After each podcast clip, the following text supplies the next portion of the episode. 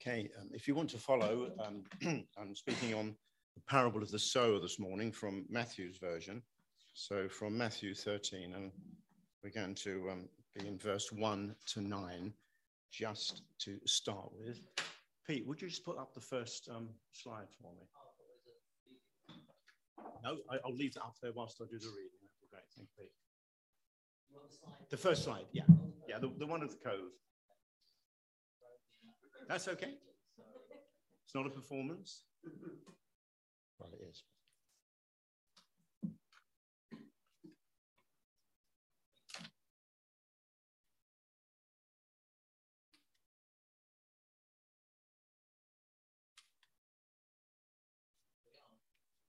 So, oh no. Now. Right, the Cove of the Sower. Now, this um, which is actually on the, uh, the Sea of Galilee. Um, it's traditionally um, known for, for many, many um, hundreds of years as the place where Jesus stood uh, when he actually spoke uh, the parable of the sower. And if you see this part here, this is a natural uh, sort of amphitheatre. Uh, and they did some uh, tests um, several years back where a chap stood down on the beach, and you can't quite see the beach there, uh, and some other people actually stood right up here. And because of the amazing uh, properties, how the sound travels, without any acoustics, they could actually hear this man read the parable of the sower. Um, and interesting also, um, I found when I was researching on some of these things that so many of Jesus' sermons uh, he did by the side of the sea. Uh, and if you've ever been into boating, and if you've ever been into a boat, um, sometimes perhaps at night if it's been moored up, you can hear sound carrying across the water with such clarity. Um, and I guess that's perhaps why Jesus um, did uh, many of his sermons there. So um, we'll start from Matthew 13, verse 1 to 9. And that says, On that day, Jesus went out of the house and he was sitting by the sea, and large crowds, they flocked to him. And so he got into a boat and he sat down. And then all the crowd was standing on the beach. And he spoke many things to them in parables. And he was saying, A sower went out to sow. And as he was sowing, some of the seed fell beside the road, and the birds came and they ate it up. And other seed fell on the rocks. And because they did not have much soil, immediately they sprang up. And because they had no depth of soil, when the sun came up, they were scorched. And then they withered and they died. And then others fell amongst the thorns. And when the thorns came up, they choked the seed. And then others fell on the good soil. And there they produced a harvest, said Jesus, some a hundredfold, some 60, and some 30. And he finishes by saying, He who has ears, let him hear.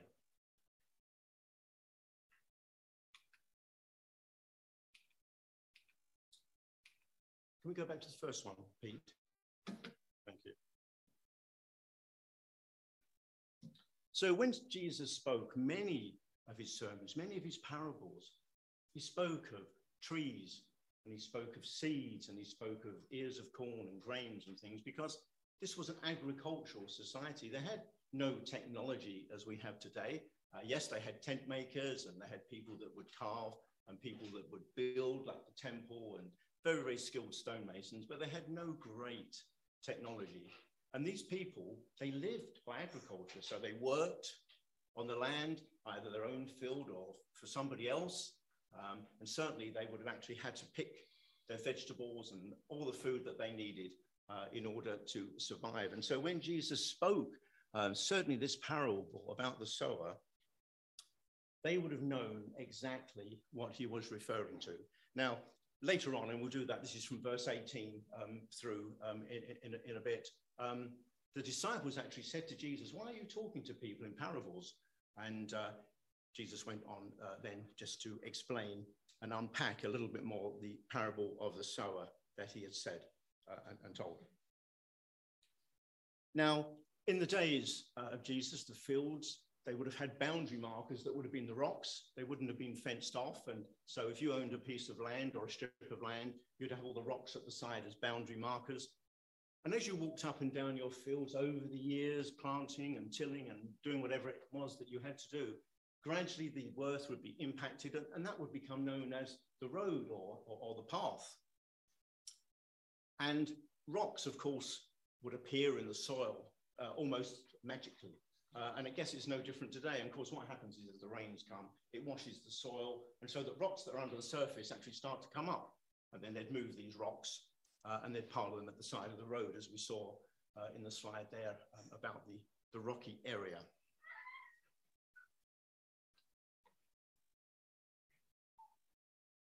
So Jesus speaks of four kinds of soil, doesn't he? He actually speaks of um, the side of the road, and then he speaks about the rocky places, and then he speaks about the thorns, and then last of all, he speaks about the good soil.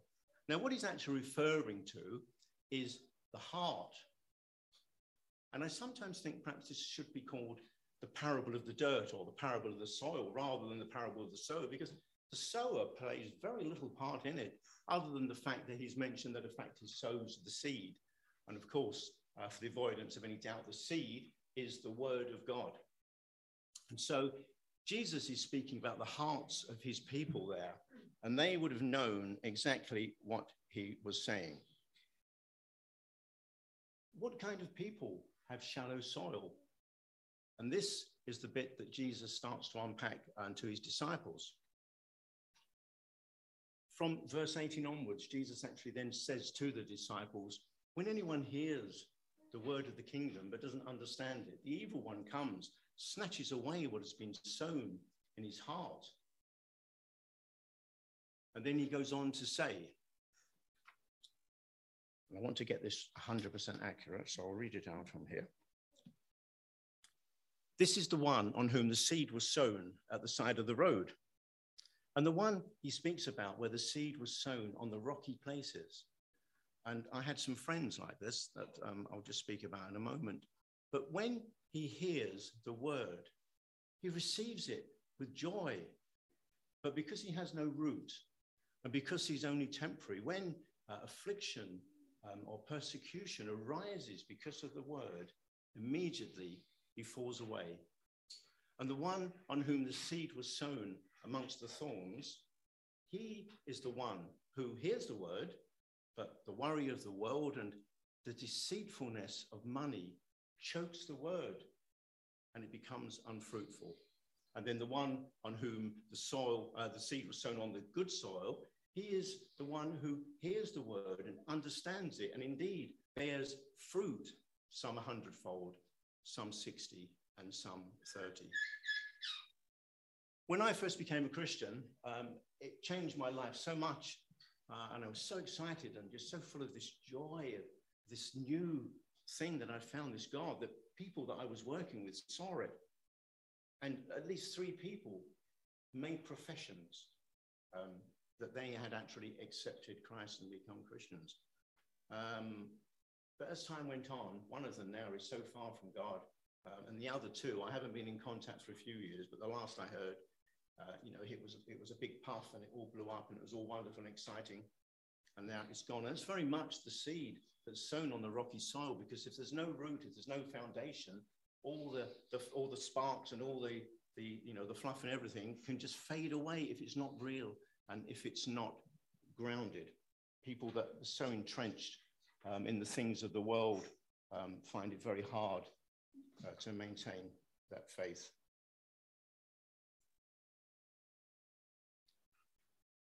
Jesus, when talking to those people, was talking about the hardness of their hearts. And in that time, in that period when Jesus um, was there, when um, the harvest season was coming up, um, the farmers would have to prepare their fields very much as they do now, I guess. Uh, once they'd had a harvest, um, they'd, they'd, they'd, crop it and what have you. And then they would leave the field for some months. Um, they'd rested. I think um, under the EU laws for some time, I think we rested fields for many years and they paid people for growing nothing, which I always found a bit strange. But they would actually rest it so the soil could recover. And then once the um, field had been rested for some months, they then went and they had to clear it. And of course, the weeds would have grown up, so they had to clear uh, the weeds and, and, the thorns away. Uh, and then the rains would come in October and November, and the rains would come and they would soak the soil uh, and they would uh, make it good then uh, for planting. And Jesus's audience would have been aware of all the scriptures that actually spoke of hard soil, of hard hearts, of the rains that God was going to pour out on his people. They were very well versed in those days. Um, Jewish people, the Torah, which the first five books of, of our um, scripture, which is Genesis and um, Exodus, uh, Leviticus, um, and uh, Deuteronomy and Numbers, Numbers first, then Deuteronomy. And Deuteronomy was or is that great um, book that the Jews revere perhaps more than any other. And from um, Deuteronomy 6, verse 4, this is what's called the Shema. Shema is called. And the Jewish people would recite this, and they still do as a prayer, and they do it twice a day. And so much do they revere God that they actually put their right hand over their eyes when they're actually reciting this prayer so as not to have any distractions, to concentrate solely on God, um, and just to be immersed, I guess, in His holiness and His righteousness and everything that God is. And in Hebrew, it goes from right to left, unlike our uh, writing. And so they would put their right hand over their eyes and they would recite not just this, but the first um, six, that is like the ones that we all know. Hear, O Israel, the Lord our God, the Lord is one. But they would say, Shema Israel Adonai, El Cheniri Adonai Echad. And they would just say that over and over. And there's a very interesting story. During the Holocaust, when Jewish children were hidden, and they were hidden in a Jewish um, orphanage. And then once the, the war was over and the Allies moved in and they wanted to separate, it was very difficult to tell what were the Jewish children and what were uh, the Christian children in this Christian orphanage. And so the rabbi just stood at the front and he just repeated um, in Jewish, of course, Hear, O Israel. And all the children as ones just stood up and said, The Lord our God, the Lord is one, because it had been imprinted on their hearts. And Deuteronomy goes on to say, after this famous Shema, as it is called, where Moses is actually speaking to the uh, people that are about to go uh, into the um, in, in, into the, the land that he had um, he'd given to them, the promised land. And he reminds them to love the Lord with all their heart, with all their mind. He reminds them that God is one. There is not a multiplicity of gods. There is only one God, and this is the God that you must worship, and there is no other. He reminds them that to talk about God as they walk along the road, as they rise, as they go to bed, talk about it to your children. And this is one of the reasons that in that orphanage, the children knew that because the, the uh, parents were speaking to their children um, about this wonderful, wonderful passage um, about God. And why am I coming away from the parable of the sower and talking um, about this particular um, passage and, and, book of scripture? Well, to jump perhaps to Hosea just for a second, uh, the book of Hosea, chapter 10, verse 12 says, They sow with a view to righteousness, reap in accordance with loving kindness, break up your fallow ground. Indeed, it is time to seek Yahweh until he comes and rains righteousness on you. And they would have understood that. They would have known that Jesus was saying to them, Your hearts are hard. You need to actually look at the rocks in your life, and then you need to remove those rocks. Ask me, and I will tell you what the rocks in your life are so that you can be right with me. Because at that time, in the Old Testament times, the people had moved so far from God, they thought they were doing the right thing, but they weren't really interested anymore in the law of God and what God um, was actually saying to them. Jeremiah actually says, Break up your fallow ground, do not sow among the thorns. All of these passages to do with agriculture and soil and thorny places. In Jeremiah, he was God's prophet to the southern kingdom. He had been telling the people for years, God is saying, Return to me. And we are speaking about that just a bit this morning. Return to me. And if you don't, then you will not be my people and you'll go into captivity. But they didn't listen. And it was almost as if Jesus was saying to his audience, God may as well have spoken to the rocks and the thorns and spoke to the road because you took no notice. And indeed, they went into captivity. And I wonder what they thought as they went into exile, having been warned so often and taken uh, no notice of that. And so when Jesus spoke of the four soils and the four hearts, they would have understood just exactly what he was saying. And I guess some of them would have been quite angry because even today, people don't like to be told they're wrong. People don't like to be told that God is in charge. God is majestic. You know, God is all in all. And it's God's world and it's God's law, not ours. In Proverbs 4, verse 23 says, Guard your heart with all diligence, for from, from it flows the springs of life. So our hearts are just so important, and we can't afford to have them go hard. We can't afford the thorns and the rocky road and all of that stuff in our hearts. They need to be soft and ready for the rain of, of God that will just fall on them and just bring us that closer to God and into understanding of what it is that He wants to do through us. Now, one of the problems, and there's two uh, issues here that I really concentrate on. One was the soil, and I've explained that, of course, um, Jesus was really talking about hearts and not so much the soil, using that as an analogy. But the other thing, of course, is the word hear. And this is why I've gone back into the Old Testament, spoken about the Shema, um, because in biblical Hebrew, there are only about 8,000 words. Now, if you compare that with English, where there's over 100,000 words. So Hebrew words had a multiplicity of meaning. And it's a bit like an overstuffed suitcase. And then you open it, and there's just so many different meanings just spring out of it. And when Jesus' hearers had heard the word hear, let him who has ears, let him hear, they would have understood that hear means to listen, to obey, to do, as well as to hear. And they knew that to hear God was to obey God, and to obey God was to hear God. And so when Jesus was speaking about that, they understood very well that Jesus was saying, I've told you what it is that you need to do, and you need to obey, and you need to hear, you need to pay attention, and you need to do it.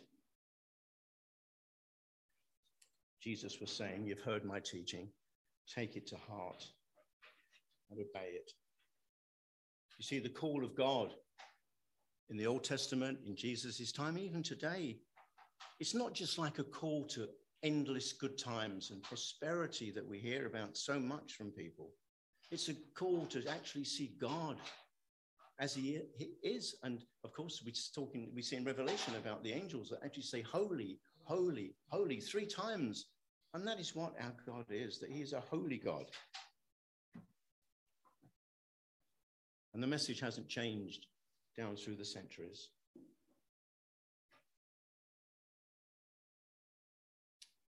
The Shema that the Jewish people still recite today, for me, I think that just sums up so much um, the reverence towards God.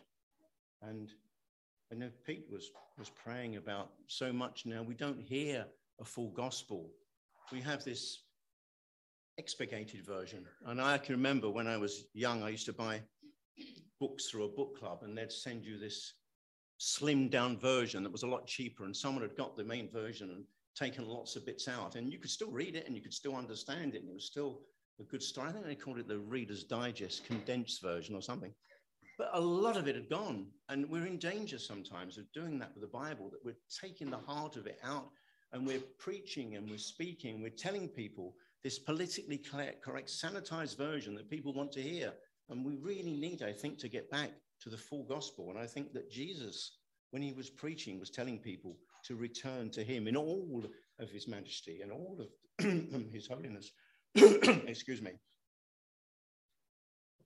Hear, O Israel, the Lord our God, the Lord is one. Hear, world. Hear, every village, every town, every city, every country, because this is a message not just for English people, not just for people that it's their kind of thing and they want to get into some religion. It's a call for the world that God is their God. God, we, we, we sang um, very much about, um, you know, the God who loves us and the God who is calling us to him. Yes, he does exactly what he wants to do. And people need to respond to that message, to take heed of the message that Jesus says. But it's not just, um, I would suggest, uh, about doing our own thing. It's about getting back to God's word and obeying, as Jesus was saying, listening to what God is saying. Let's be the soil, the good soil. If I can get back to it, Pete. If you don't mind putting the good soil one up, that would be great, just as I start to, um, to wind down on this. Um, are we waiting for the early rains in October? That's not far off. It falls and that will soften our hearts. And I would suggest that all of us, without exception, need perhaps to just take a walk through the field that is our lives and look at what are the rocks, what are the impediments in our lives that are keeping us from that closer union with God, that are keeping us from speaking to our neighbors, from speaking to people outside. I, I was speaking to a couple just yesterday when I was out walking my dog, and they go to a, a church somewhere, and we are talking, and, and this chapter says to me, Oh, I just follow a practical Christianity. I said, Oh, what's that? He said, Oh, it's about being kind to people uh, and feeding people. Let's cut the whole heart out of the gospel. And if that's what he's been told in his church, that's not the gospel. That's not the parable of the good seed. That's not the parable where the man on whom it was sown understood it and he produced this magnificent bounty of harvest a hundredfold or, or, even 60 or 30. I mean, I'd love to have a hundredfold. I'm nowhere near that. I think I'd be happy with 30. But sometimes, from what people are told and what they hear, they're nowhere near that. And so Jesus says, You have heard my teaching. Now take it to heart and obey it. And I would commend that, I guess, to all of us. Hear, O Israel, the Lord our God, the Lord is one. And that, my friends, is where I will leave it for now. I just pray um, that that will resound with you, um, that you'll actually look at the soil, look at our hearts, walk through the fields of our lives and at those rocky places. And we all have things, rocks in our lives. Let's get rid of them. Let's not have seed planted in the thorns and on the rocks and at the side of the road. Let's have, let's all be good soil in this church so that we can be a blessing within but also without to all the folks out there that have never heard and never seen. Bless you all.